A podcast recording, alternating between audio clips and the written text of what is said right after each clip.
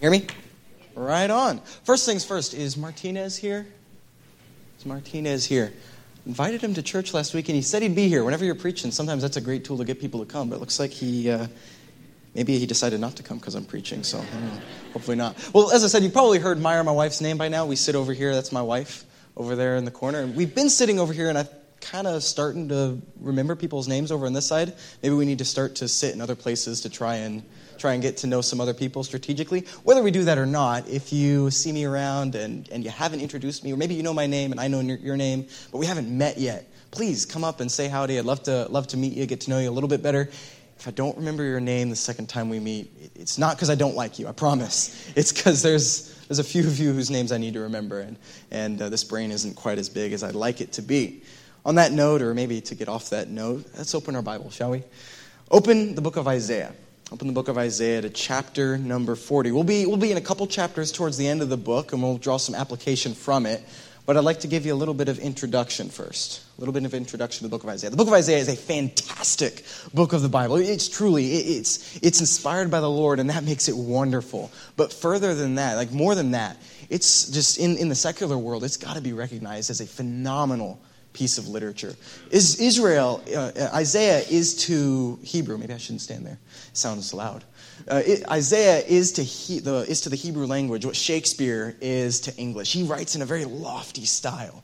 And he's among the, mo- the greatest authors in history. He's got to be recognized as such. And, and the way he writes is sometimes, sometimes difficult even for Hebrew writers to understand. And just, uh, just as well for that as well. Because the concepts he covers are phenomenal. The glory of God and of Israel. He, he covers a wide array of topics. Speaking of topics, he is, it's the largest book written by a prophet, and it covers such a wide range of topics. One of the three of them, there's several I could mention, but three I'd like to point out tonight. One is the glory of God. We see the glory of God and the magnificence of Him as Creator mentioned all throughout the Scripture. And there's a wide array of themes, as I said, but bleeding into every single one of them is how glorified God is through it. The other two, we see that, that theme, but that is the biggest. This, the other two themes we see is that of judgment. You see, Israel is in rebellion to their God. They've rebelled against the covenant they've made with their Savior, and God has to judge them for it. The book opens in Isaiah 1 with, Come, let us reason together. And you know, we read that word, that verse softly often. But often, those of you who are parents, you know, if you point at your kid and say, Hey, get over here, we need to talk. That's the tone that the Lord has here. He needs to talk to his people. They've messed up. And that, that theme of judgment isn't alone, though. There's also a theme of hope. See, that judgment wasn't an end of itself. At the end of that verse, come let us reason together, saith the Lord. He says, though your sins be as scarlet, they'll be white as snow. You see, God's people have rebelled against him, and he's got to bring judgment against them. You, as parents, know that you've got to judge your children when they do wrong. You can't let that child rule the house, or the house will go to ruin. Uh, we, as teachers, we know that you can't let, the, let a student rule the classroom or the academic objectives. There, you, there are no academic objectives if the kids are controlling the classroom. You've got to have order. And with God, He wants to bless His people, He wants to bring them good things but they're in rebellion to him. He's got to judge them, and the purpose of that judgment is to bring them to himself. We've got the theme of God's glory, His magnificence. We've got uh, God's judgment, but we've also got God's hope. The book of Isaiah is written primarily to Israel, but also he covers judgments to a great deal of nations, showing that God is God not just of Israel, but of the nations. He has passages in there uh, reading judgment and hope for Edom and for Tyre and for Philistia, for Assyria, as this will mention Assyria more, more focused here in a moment, and all of these nations surrounding Israel. God is the God not just of Israel, but of the world. And this message of hope, it was for Israel. In Isaiah chapter 2, we see that, uh, that God, he, he has a plan for his people in the future when they turn to him. And, and, but this message of hope is also for the world. In Isaiah 55, he says, he says, Come ye all that are thirsty and uh, drink of my waters. All ye that lack money and buy of my goods. He wants to bless the world through Israel. But he can't do that through Israel when they're in rebellion against him. That's the, one of the themes of the book of Isaiah. Like I mentioned a moment ago, uh, God is bringing judgment to his people. He mentions in, I think, Isaiah chapter 3, that their sin is so pervasive, it's like a fire. And it will take something like fire, judgment like fire, to purify them from it. And the fire that he chooses to use is the nation of Assyria. Unfortunately, during this time, you probably know this, but the, the nation is divided. You've got the northern kingdom and the southern kingdom. The northern kingdom is taken captive first. Assyria comes and conquers that nation, brings them capti- into captivity. Assyria sets their sights on the southern kingdom. The, the city of Jerusalem is surrounded. Hezekiah is king, and he's hopeless. He's got an army of 185,000 people surrounding. Him. That's a big army by any standards. But in 700 BC, this isn't just a big army, it's a big army. The, to give you, give you perspective, the population of, of, of uh, uh, Jerusalem at this time is 25,000. If every man, woman, child, baby was armed, they wouldn't have any hope. They're, Israel's doomed. They're, they're done for. Hezekiah, he turns to their God. He, he, he repents. God delivers them from Assyria.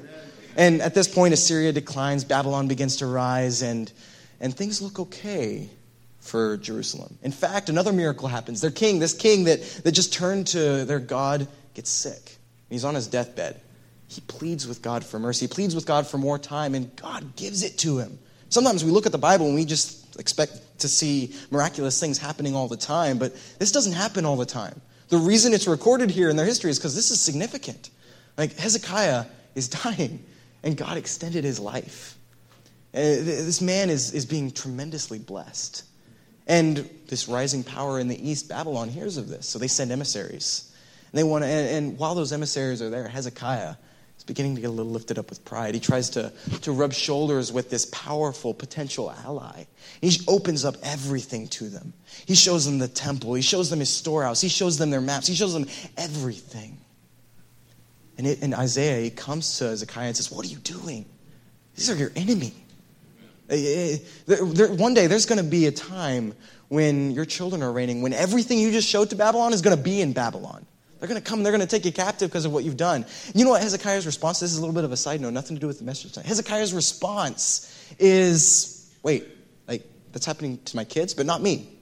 Okay, so this is good, this is okay. Like, this, this man who, who's turned to God, he seemed to be a good king, but he makes a foolish decision, and the last thing we hear about him is this foolish statement of, well, it's going to happen to my kids, but I'm okay. So I'm, and this is okay.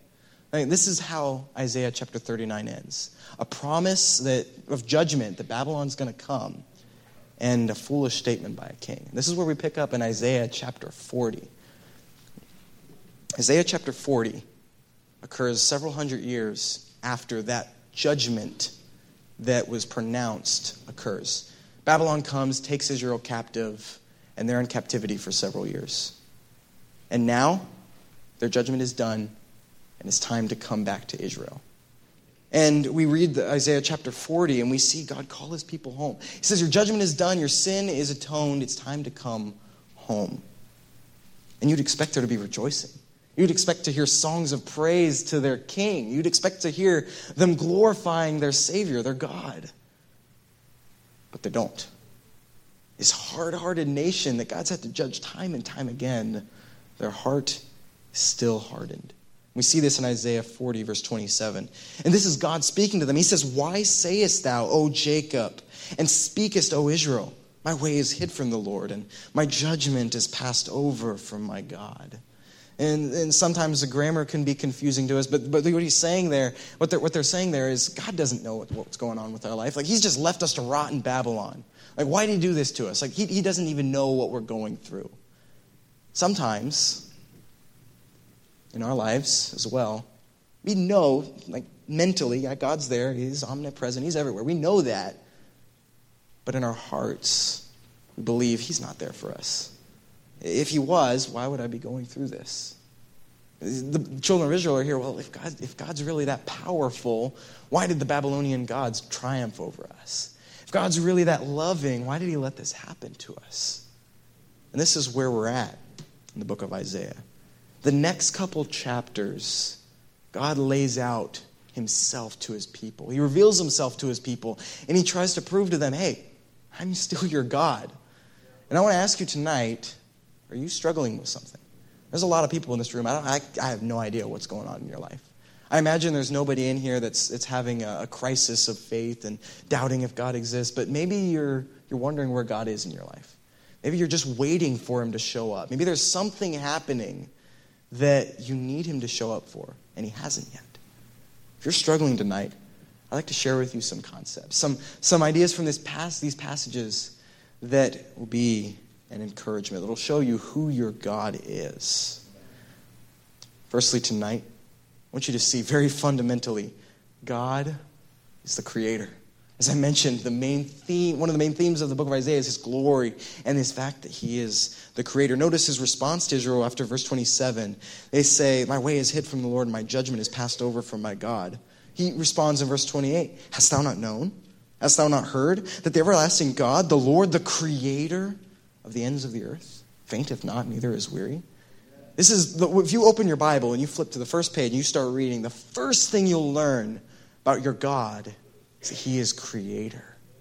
And with this, like, there's a couple things that come with this, but firstly, like His power. You cannot imagine, you will not read about, you will not think about, you cannot imagine a more powerful act than Genesis 1 1. In the beginning, God created the heavens and the earth. I, I read over that and I don't even think about it. He created everything we see, everything we don't see. He, he is creator of the heavens. With that, He is powerful. Whatever problems we're facing, it's nothing. I had, a, I had a professor at college that loved the illustration. He'd have a guy come up here and he'd have that guy like, do a power clean with, with some weight. And then he'd hand the guy a one pound dumbbell and say, Do you guys think he can lift this? Of course he can lift it. Like eh, it was that, that he just power cleaned 125 pounds or whatever it was, and this one pound dumbbell is nothing. That's our God. If He created the universe, our problems are nothing compared to Him. Absolutely nothing. And those Babylonian gods that, that we're going to look at in a second, they're nothing compared to our God. Ecclesiastes was written by a man who's searching for meaning. There's a lot of people searching for meaning in this life, isn't there? And he looks and he, he tries to find it in his career, he find, tries to find it in family, He tries to find it in relationships, he tries to find it in all of these places. And he ends the book in Ecclesiastes chapter 12 and says this He says, Remember now thy Creator. He's looked at all of these things, and the, at the end of the book, he comes back to his Creator. Remember, we are his creation. With that means he's got great power, great power over us. But also remember, he's got vested interest in you. He made you. I thought about bringing it tonight. I didn't because it's embarrassing.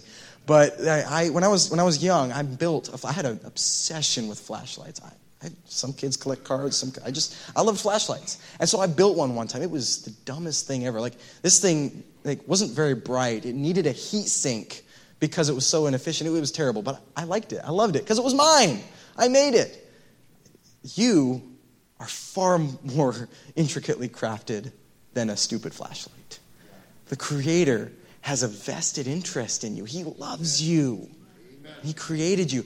And, and time and time again, he says to his people, Israel, I made you. We'll look at that in just a second. In Isaiah chapter 46, in fact, if you want to turn there, we'll be there in a second. He says that I made you, I carried you. He has a vested interest in you because you are his creation. I want you to see Isaiah, uh, um, Isaiah 46. Notice one of the, uh, the children of Israel, they, they're surrounded by these gods in Babylon. And perhaps they're looking at them and they're thinking, man, if, these, if this nation conquered us, perhaps their gods are stronger than us. And this is what God has to say about them Bel boweth down, Nebo stoopeth. Bel refers to, uh, uh, it's just a generic term for God that the Babylonians would use, and it refers to the chief of their gods, Marduk. And think of this he was a conquered God. He, he wasn't something the Babylonians thought of. He was a conquered God. And God points that out. Notice he says, he says in verse 2, they stoop, they bow down together. They could not deliver the burden, but themselves are gone into captivity. God's, God, God's mocking these, these little g gods. And he's saying, look at them. They can't carry themselves. They need to be borne place to place by beasts. These gods can't protect anything. They're being taken into captivity themselves. And he, he's the God, this, the God that's speaking is the God of the heavens, the God that carried Israel out of Egypt. He can't be compared with these gods that are being carried to and fro. They have no power. Notice in verse number three, he says, Hearken unto me, O house of Jacob, and all the remnant of the house of Israel, which are born by me from the belly, which are carried from the womb. And even to your old age, I am he. And even to hoar hairs will I carry you. That's just saying to whenever you're old, I'll carry you. To carry you. I have made and I will bear. Even I will carry and deliver you. He's made Israel, not just in the Genesis 1 1 kind of a sense, but literally, but also Israel should not have been a nation. Look at their history. They should have died in that famine that almost wiped out Egypt. But God preserved them. They should have died under the rod of Egypt in, in, in, slavery, but God preserved them. They should have died in the wilderness without food and alone, but God provided for them. He was a light to them by day. He had manna fall from heaven. God has provided for them every step of their way, and yet they rebel against Him. And God's trying to remind them who He is. He is their creator, He's without equal. Notice the passage continues, Isaiah 46, 5. He says, To whom will you liken me and make me like? You can't look at anything and say, That's like God, because he's unique. He's completely unique. Nothing is like him. Uh, in order to graduate from the college I graduated from, you need to sit down in front of two professors and pass a test. They need to ask you a bunch of questions about what do you believe about God? What do you believe about Christ? What do you believe about the Bible? What do you believe about all these different things? And one of the questions on the study sheet was this How do you define God. And I thought about it and I was like, oh, that's easy. God is. Uh, how do you define God? I mean, there's nothing like him. To define something is to put a boundary around it, around it. And you can't put any boundaries around God. you, you can know what is God and what isn't God, but he's outside of creation. He's beyond creation, as this passage says. And as multiple verses throughout these chapters say, there is nothing like God. Turn back to Isaiah chapter 40. Isaiah chapter 40, verse 18 says, um, to whom then will you liken God, or what likeness will you compare him, compare him? Verse 25 says, To whom then will you liken me, or shall I be equal, saith the Holy One? And the answer is, No one. There is no equal to God. He is creator, and with that comes power. He has vested interest in you. He is unique. What does this mean for us? Look at Isaiah 45. I told you we're going to move around a little bit throughout these chapters. Isaiah 45 I want you to look at verse 5. I am the Lord. There is none else. There is no God beside me. I girded thee, though thou hast not known me. And though Israel's in rebellion against him, though, though the, he's not always on their mind, he's still taking care of them. He's still providing for them. I wonder how many times God has preserved us and we haven't even known it. I wonder how many, how many dangers he's preserved us from. Uh, even more numerous, though, are the, are the blessings he has given us and that we do know about.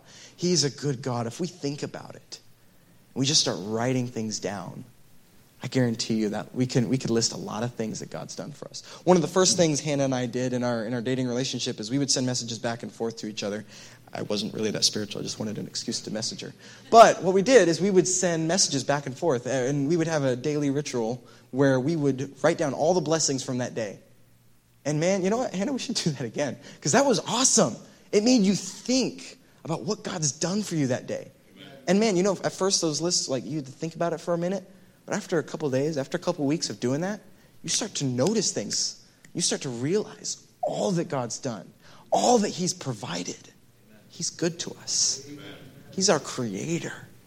With that comes power, and with that comes uniqueness, with that comes a vested interest. He wants to provide for us. You know, if my if my Ford Escape out there started having some problems, I wouldn't go around to the other cars in there and, and try and ask those cars to help fix it. Because they, they are cars. They, they is one. Like, they can't fix it. Like, it's not going to help. And so often, like, we, we as a creation think we can look around in creation and find fulfillment and find satisfaction. That's not the case. It's foolish thinking. Psalm 37, the Bible says, Fret not thyself because of evildoers, neither be thou envious against the workers of iniquity. There's a lot of things in this world that are tempting to be envious of. We want to look at and we want to go to that for our provision. We want to go to that for our satisfaction. But, the, but that passage continues uh, they shall soon be cut down like the grass, wither as the green herb. Those things that we think are going to supply, those things we think are going to provide happiness, it's going to end. It's going to burn one day. It's not, it's not, it's not going to end with anything. That passage continues, though. Trust in the Lord and do good. Then he says this So shalt thou dwell in the land, and verily thou shalt be fed. Uh, Henry Ford didn't design his car to need gas and then want to deny it gas. Like, it, he created it for a purpose, and he's going to give it what it needs to run. God created us for a purpose. He created us with desires. He created us with needs, and He's going to meet those. He's got a plan to meet those, though. He wants to be the, our satisfaction, He wants to be our provider. If we let Him, He's our creator, He's powerful. He has a vested interest in us. He wants to provide for us. We need to acknowledge that today. If you're struggling today, I want you to remember first God is your creator. Amen. But secondly, I want you to see he is tremendously wise. He's tremendously wise. I think you're still in Isaiah chapter 45 if you're not, turn there. And look at verse 9. Verse 9 is a very tragic verse. It says, Woe, very strong language. Woe unto him that striveth with his maker let the potsherds strive with the potsherds of the earth. Shall the clay say unto him that fashioneth, What makest thou? Or thy work? He hath no hands. Uh, the picture here is of a, of, of, a, of, a, of a craftsman making something, of, of, a, of a clay maker making a model, and the clay is looking up at the master and is mocking it for what it's making. I want you to imagine you're making a tool for a second. You're making, say, a shovel, and, and you, you, you, you get the piece of metal formed, and you have a square, and, and, but you want it to, to be a specific kind of shovel. So you start carving the edges. You start making it a little bit pointier so it can grab and get into the dirt better. And that shovel looks back up at you and starts, starts mocking you. Starts saying, What are you doing? It's been around for 45 seconds. It knows what shovels should look like. You don't, though. Apparently, as the maker, you don't. And it's a ludicrous response. You're probably mocking me right now for that, that, that ridiculous example. But it is ridiculous. It's ridiculous for a creation to mock its creator. But so often, I look at my creator and I think, I know better than you. Like, like, if I was God, I wouldn't have myself in this situation. Let's be honest, all of us have thought that before. I, do not, I would not choose this situation to be placed in. But he knows best. He's tremendously wise. The children of Israel here, they're thinking that. They're looking, God, why do you have us in Babylon? What in the world? Like, why are we here? They, they see this little corner. As children, like we, we only see a little bit of a sliver of the world around us. Our world is so small as children. I, I, we, I remember as a child, like I didn't understand why we couldn't have ice cream every time we went out. Why, whenever I was 11 or 12 and could eat, order off the adult menu, man, I wanted those $40 steaks. Those look pretty good. And my mom was like, no, you can't, can't have that. Get the $15 steak. That's, that's fine. And now that I'm paying bills, my world has grown a little bit. I understand. And you know, that happens. Our world grows as we grow, but we'll ne- our world will never grow to the point of God's. He's been around forever, He knows a little bit more than we do, and He sees the whole picture.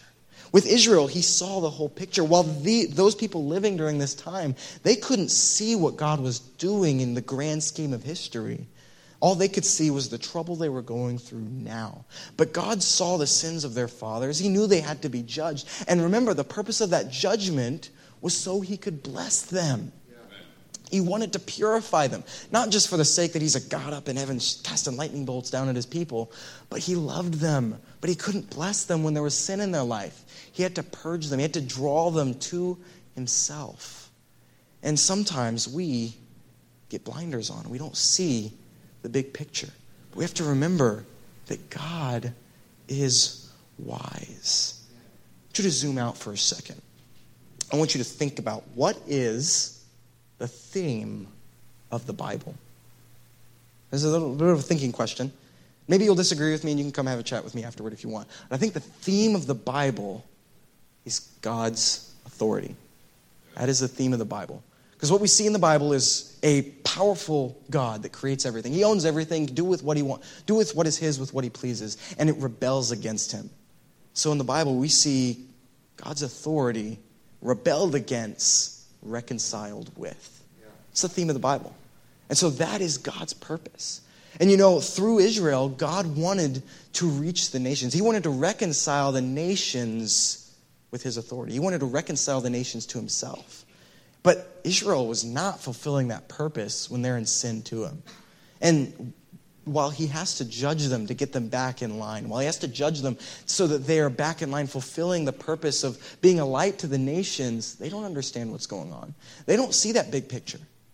And sometimes we don't see the big picture of God. His purpose is not for us to live an easy life, His purpose is to win the world around us. And if some trial helps us do that, praise the Lord for it. In eternity, it will be far better that a soul has come to Christ because of our trials than that we lived an easy life while we were here. Let that be on our mind as we, as we go through our life. God sees the big picture. If we're struggling tonight, I want you to look at the fact that God is your creator. I want you to look at the fact that God is wise. I want you to look tonight the fact that God is aware. God is aware. This point is maybe redundant. At this point, if God's creator, if he's wise, of course he's aware. Back to Isaiah 47, 40 verse, verse 27. Israel's original argument, Israel's original response. They say, My way is hid from the Lord, and my judgment is passed over from my God. You know, Israel didn't think God was aware of their, their troubles, that God was aware of their trials. And maybe they were looking at the gods around them and thinking, man, those gods must be powerful. Or, or maybe they were thinking, man, I know better than my God, and I can, I can pick, I, I could pick this situation better, pick this situation out better. But the reality is, like I mentioned, God is aware of our situations. He's aware of your situation right now. And I'm up here preaching and, and I'm talking to a crowd, but I hope the Holy Spirit tonight is talking to an individual. Hope there's, there's someone in here tonight that's, that's thinking about the Creator. Hope there's someone in here tonight that's realizing that God is wise and He knows what you're going through. And I couldn't even begin to tell you why or, or how or, or what God's doing in your life. But I know this He is aware and I want you to read through this passage Isaiah 40, verse 27. Why sayest thou, O Jacob, and speakest, O Israel, my way is hid from the Lord, and my judgment is passed over from my God? Hast thou not known? Hast thou not heard that the everlasting God, the Lord, the creator of the ends of the earth, fainteth not, neither is weary? There is no searching of his understanding. He giveth power to the faint. And to them that have no might, he increaseth strength. Even the youth shall faint and be weary, and the young men shall utterly fall. But they that wait upon the Lord shall renew their strength. They shall mount up with wings as eagles. They shall run and not be weary. They shall walk and not faint. Again, I don't know what you're going through tonight, but I know our God is great. And the theme of judgment is, is pervasive in, in the book of Isaiah, but the theme of hope is as well. And whatever you're going through, there is hope as well. He promised, he says here that, that they that wait upon the Lord shall renew their strength. Your strength is small tonight, can be renewed. He giveth power to the faint. If you're faint tonight, you can receive power. Uh, the youth shall faint and be weary, and the young men shall utterly fall. There is no strength like uh, the strength that our Lord gives. If you're struggling tonight with anything, whatever it is, I want you to remember your Creator. Remember that He is powerful, far more powerful than to, to be able to handle anything that you are going through tonight. He's unique. He has a vested interest in you. He wants to help you, He wants to provide for you. I want you to also realize He's wise tremendously wise. And we see this, but he sees this. And I hope that we would willingly be part of his plan to achieve this rather than our this. Whatever you're going through tonight, remember your Creator is powerful. Remember that He is wise, He's aware of what you're going through. Let's pray. Lord, I want to thank you, praise you for your kindness tonight, God. You are way, you're very good to us, God. I pray that you'd allow us to remember you as creator. And with that, you, you're powerful. You love us. And Lord, with that, we need to honor you. Lord, you, you urge us to consider our latter ends so many times in Scripture and to consider that you are our creator. Lord, I pray that we'd remember that tonight. I pray, Lord, that we remember that you're wise and it's easy to get distracted by the things of this world and, and to start thinking we know better than you. But Lord, I pray that, that that thinking would be extinguished in our minds tonight. I pray that we'd humble ourselves before you and realize that your plan is greater than our own. Lord, if there's anyone tonight that maybe doesn't know you and needs to know you as their creator, I pray that you would please uh, just work in their heart, allow them to come forward and come to know you as Savior tonight. In Jesus' name I pray.